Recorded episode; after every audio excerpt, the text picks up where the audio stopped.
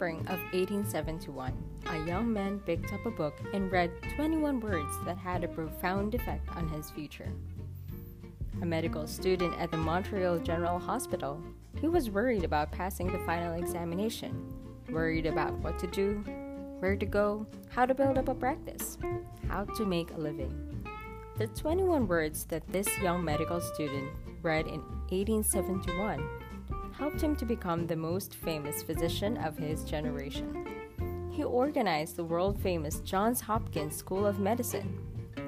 He became Regius Professor of Medicine at Oxford, the highest honor that can be bestowed upon any medical man in the British Empire. He was knighted by the King of England. When he died, two huge volumes containing 1,466 pages were required to tell the story of his life. His name was Sir William Osler. Here are the 21 words that he read in the spring of 1871. 21 words from Thomas Carlyle that helped him lead a life free from worry. Our main business is not to see what lies dimly at a distance, but to do what lies clearly at hand. 42 years later, on a soft spring night when the tulips were blooming on the campus, this man, Sir William Osler, addressed the students of Yale University. He told those Yale students that a man like himself, who had been a professor in four universities and had written a popular book, was supposed to have brains of a special quality. He declared that that wasn't true. He said that his intimate friends knew that his brains were of the most mediocre character. What then was the secret of his success? He stated that it was owing to what he called living in tight compartments. What did he mean by that? A few months before he spoke at Yale, Sir William Osler had crossed the Atlantic on a great ocean liner where the captain, standing on the bridge, could press a button and presto! There was a clanging of machinery, and various parts of the ship were immediately shut off from one another, shut off into watertight compartments. Now, each one of you, Dr. Osler said to those Yale students, is a much more marvelous organization than the Great Liner, and bound on a longer voyage. What I urge is that you so learn to control the machinery as to live with day tight compartments as the most certain way to ensure safety on the voyage. Get on the bridge and see that at least the great bulkheads are in working order. Touch a button in here, at every level of your life, the iron doors shutting out the past, the dead yesterdays. Touch another and shut off, with a metal curtain, the future, the unborn tomorrows. Then you are safe, safe for today. Shut off the past, let the dead past it bury its dead. Shut out the yesterdays which have lighted fools the way to dusty death.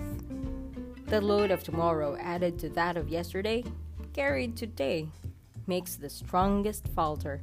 Shut off the future as tightly as the past. The future is today.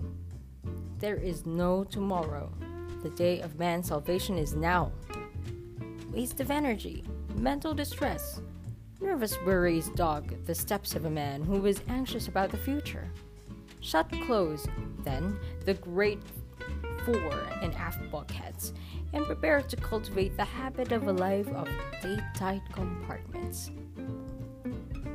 Did Dr. Osler mean to say that we should not make any effort to prepare for tomorrow? No, not at all. But he did go on in that address to say that the best possible way to prepare for tomorrow is to concentrate with all your intelligence, all your enthusiasm on doing today's work superbly today. That is the only possible way you can prepare for the future. Sir William Osler urged the students at Yale to begin the day with Christ's Prayer Give us this day our daily bread Remember that prayer asks only for today's bread. It doesn't complain about the stale bread we had to eat yesterday, and it doesn't say, Oh God, it has been pretty dry out in the wheat belt lately, and we may have another drought. And then, how will I get bread to eat next fall? Or suppose I lose my job. Oh God, how could I get bread then? No. This prayer teaches us to ask for today's bread only. Today's bread is the only kind of bread you can possibly eat. Years ago, a penniless philosopher was wandering through a stony country where the people had a hard time making a living.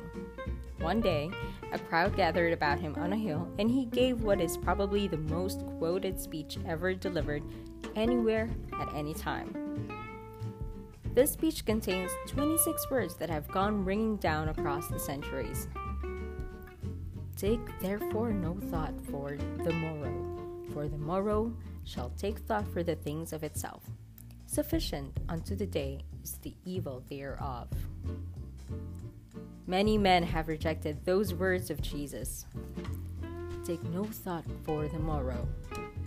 They have rejected those words as a counsel of perfection, as a bit of mysticism. I must take thought for the morrow, they say. I must take out insurance to protect my family. I must lay aside money for my old age. I must plan and prepare to get ahead. Right, of course you must. The truth is that those words of Jesus, translated over 300 years ago, don't mean today what they meant during the reign of King James. 300 years ago, the word thought frequently meant anxiety. Modern versions of the Bible quote Jesus more accurately as saying, have no anxiety for the tomorrow. By all means, take thought for the tomorrow. Yes, careful thought and planning and preparation. But have no anxiety. During the Second World War, our military leaders planned for the morrow, but they could not afford to have any anxiety. I have supplied the best men with the best equipment we have, said Admiral Ernest J. King who directed the United States Navy, and have given them what seems to be the wisest mission. That is all I can do. If a ship has been sunk, Admiral King went on, I can't bring it up. If it is going to be sunk, I can't stop it. I can use my time much better working on tomorrow's problem than by fretting about yesterday's. Besides, if I let those things get me, I wouldn't last long. Whether in war or peace, the chief difference between good thinking and bad thinking is this good thinking deals with causes and effects and leads to logical, constructive planning, and bad thinking frequently leads to tension and nervous breakdowns. I had the privilege of interviewing Arthur Hayes Sulzberger, publisher from 1935 to 1961 of one of the most famous newspapers in the world, the New York Times.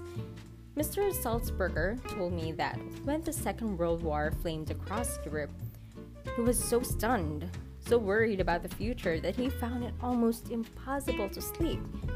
He would frequently get out of bed in the middle of the night, take some canvas and tubes of paint, look in the mirror, and try to paint a portrait of himself. He didn't know anything about painting, but he painted anyway to get his mind off his worries. Mr. Sulzberger told me that he was never able to banish his worries and find peace until he had adopted as his motto five words from a church hymn One step enough for me. Kindly light, keep thou my feet. I do not ask to see the distant scene. One step enough for me. At about the same time, a young man in uniform, somewhere in Europe, was learning the same lesson. His name was Ted Bengermino of Baltimore, Maryland, and he had worried himself into a first class case of combat fatigue. In April 1945, wrote Ted Bengermino, I had worried until I had developed what doctors call a spasmodic transverse colon a condition that produced intense pain. If the war hadn't ended when it did, I am sure I would have had a complete physical breakdown. I was utterly exhausted. I was a Graves registration, non commissioned officer for the 94th Infantry Division. My work was to help set up and maintain records of all men killed in action, missing in action, and hospitalized. I also had to help disinter the bodies of both Allied and enemy soldiers who had been killed and hastily buried in shallow graves during the pitch of battle. I had to gather up the personal effects of these men and see what they were, or that they were sent back to parents or closest relatives who would prize these personal effects so much. I was constantly worried for fear we might be making embarrassing and serious mistakes. I was worried about whether or not I would come through all this. I was worried about whether I would live to hold my only child in my arms, a son of 16 months, whom I had never seen. I was so worried and exhausted that I lost 34 pounds. I was so frantic that I was almost out of my mind. I looked at my hands. They were hardly more than skin and bones. I was terrified at the thought of going home a physical wreck. I broke down and sobbed like a child. I was so shaken that tears welled up every time I was alone. There was one period soon after the Battle of the Bulge started that I wept so often that I almost gave up hope of ever being a normal human being again. I ended up in army dispensary. An army doctor gave me some advice which has completely changed my life. After giving me a thorough physical examination, he informed me that my troubles were mental. Said, he said, I want you to think of your life as an hourglass. You know, there are thousands of grains of sand at the top of the hourglass, and they all pass slowly and evenly through the narrow neck in the middle. Nothing you or I could do would make more than one grain of sand pass through this narrow neck without impairing the hourglass. You and I and everyone else are like this hourglass.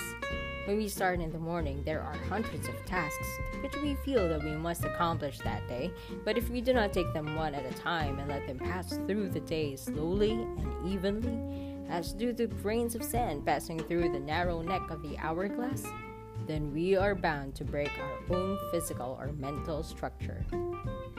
I have practiced that philosophy ever since that memorable day that an army doctor gave it to me. One grain of sand at a time one task at a time. That advice saved me physically and mentally during the war and has also helped me in my present position of public relations and advertising director for the Ad Crafters Printing and Offset Company Incorporated.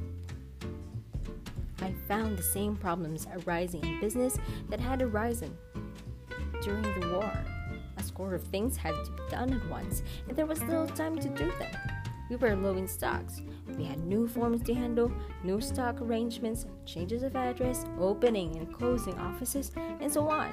Instead of getting taut and nervous, I remembered what the doctor had told me one grain of sand at a time, one task at a time. By repeating those words to myself over and over, I accomplished my tasks in a more efficient manner, and I did my work without the confused and jumbled feeling that had almost wrecked me on the battlefield.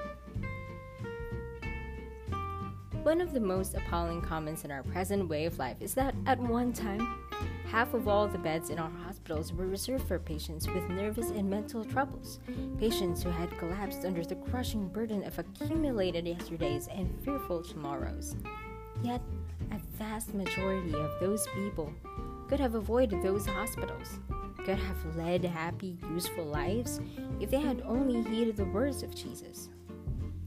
Have no anxiety about tomorrow or the words of Sir William Osler. Live in day-tight compartments. You and I are standing this very second at the meeting place of two eternities the vast past that has endured forever, and the future that is plunging on to the last syllable of recorded time. We can't possibly live in either of those eternities. No, not even for one split second. But but trying to do so, we can wreck both our bodies and our minds. So let's be content to live the only time we can possibly live. From now until bedtime. Anyone can carry his burden, however hard, until nightfall. wrote Robert Louis Stevenson. Anyone can do his work, however hard, for one day. Anyone can live sweetly, patiently, lovingly, purely, till the sun goes down. And this is all that life really means. Yes, that is all that life requires of us. But Mrs. E.K. Shields of Saginaw, Michigan, was driven to despair, even to the brink of suicide before she learned to live just till bedtime. In 1937, I lost my husband. Mrs. Shields said as she told me her story. I was very depressed and almost penniless. I wrote my former employer, Mr. Leon Roach, of the Roach Fowler Company of Kansas City, and got my old job back. I had formerly made my living selling world books to rural and town school boards. I had sold my car two years previously when my husband became ill, but I managed to scrape together enough money to put a down payment on a used car and started out to sell books again.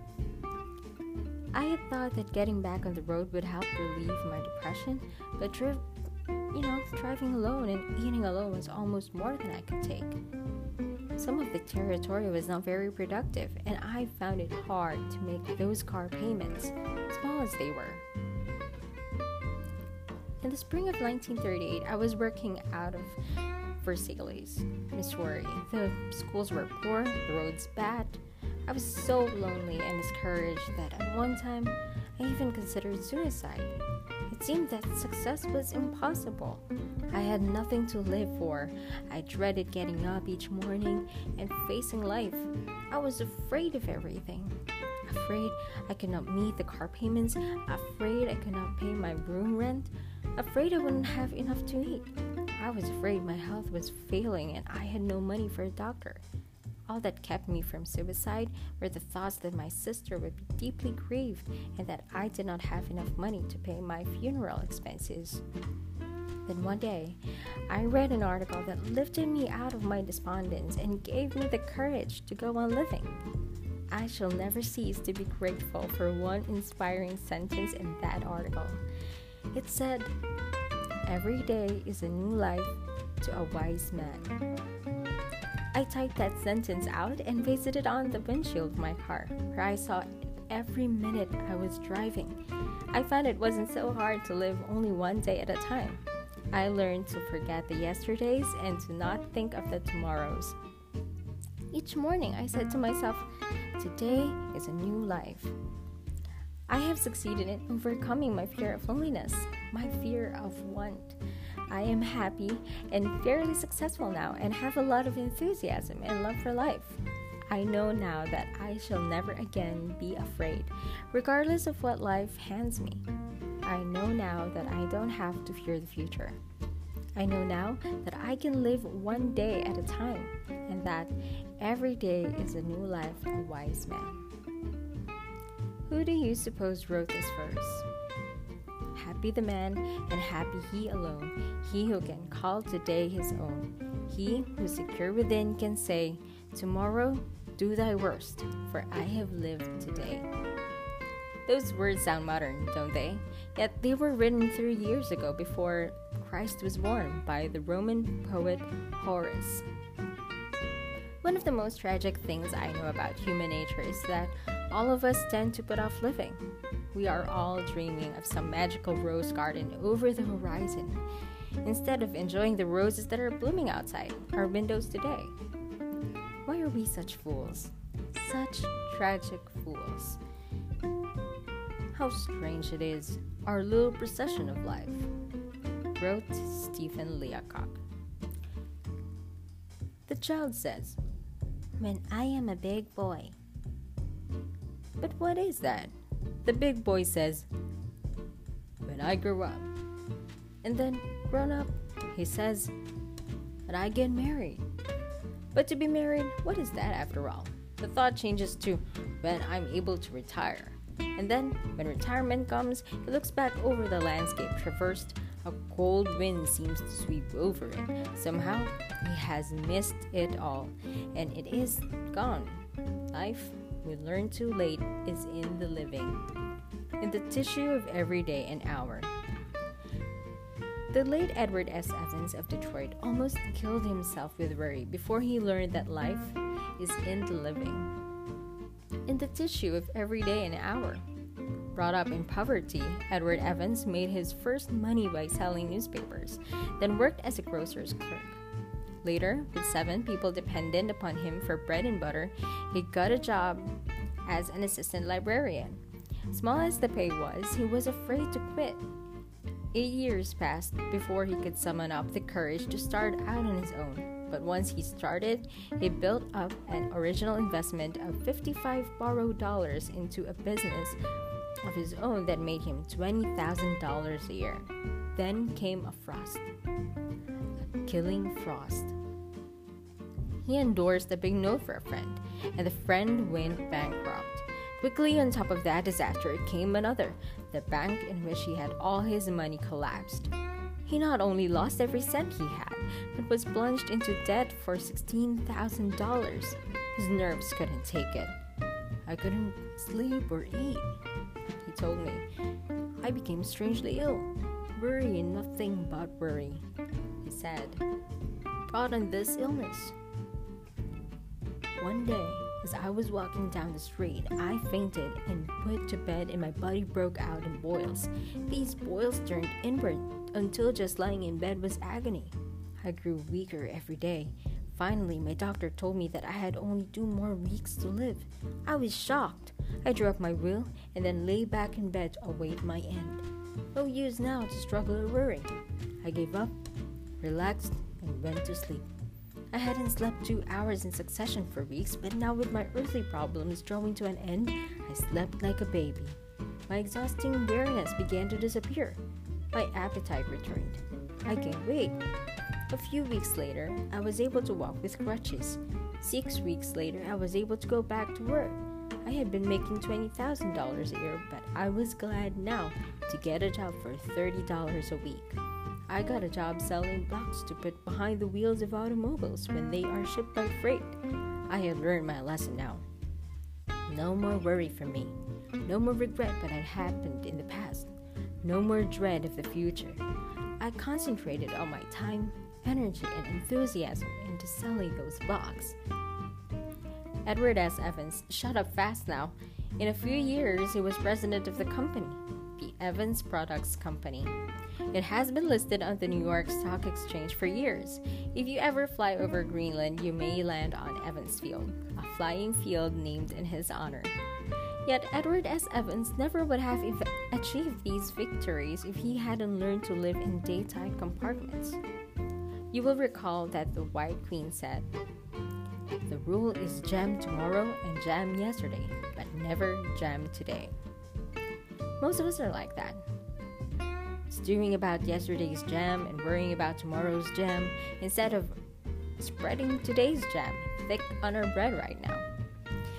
Even the great French philosopher Montaigne made that mistake. My life, he said, has been full of terrible misfortunes, most of which never happened. So has mine. So has yours. Think, said Dante, that this day will never dawn again. Life is slipping away with incredible speed. We are racing through space at the rate of 19 miles every second. Today is our most precious possession. It is our only sure possession.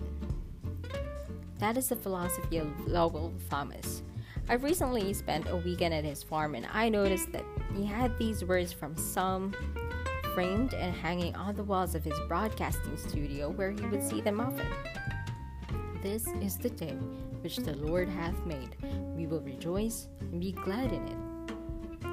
The writer John Ruskin had on his desk a simple piece of stone in which he was which was carved one word today. And while I haven't a piece of stone on my desk, I do have a poem pasted on my mirror where I can see it when I shave every morning. A poem that Sir William Osler always kept on his desk. A poem written by the famous Indian dramatist Kalidasa. Salutation to the dawn. Look to this day, for it is life, the very life of life. In its brief course lie all the verities and realities of your existence the bliss of growth, the glory of action, the splendor of beauty. For yesterday is but a dream, and tomorrow is only a vision. But today well lived makes every yesterday a dream of happiness, and every tomorrow a vision of hope. Look well, therefore, to this day. Such is the salutation to the dawn. So, the first thing you should know about worry is this if you want to keep it out of your life, do what Sir William Osler did. 1. Shut the iron doors on the past and in the future.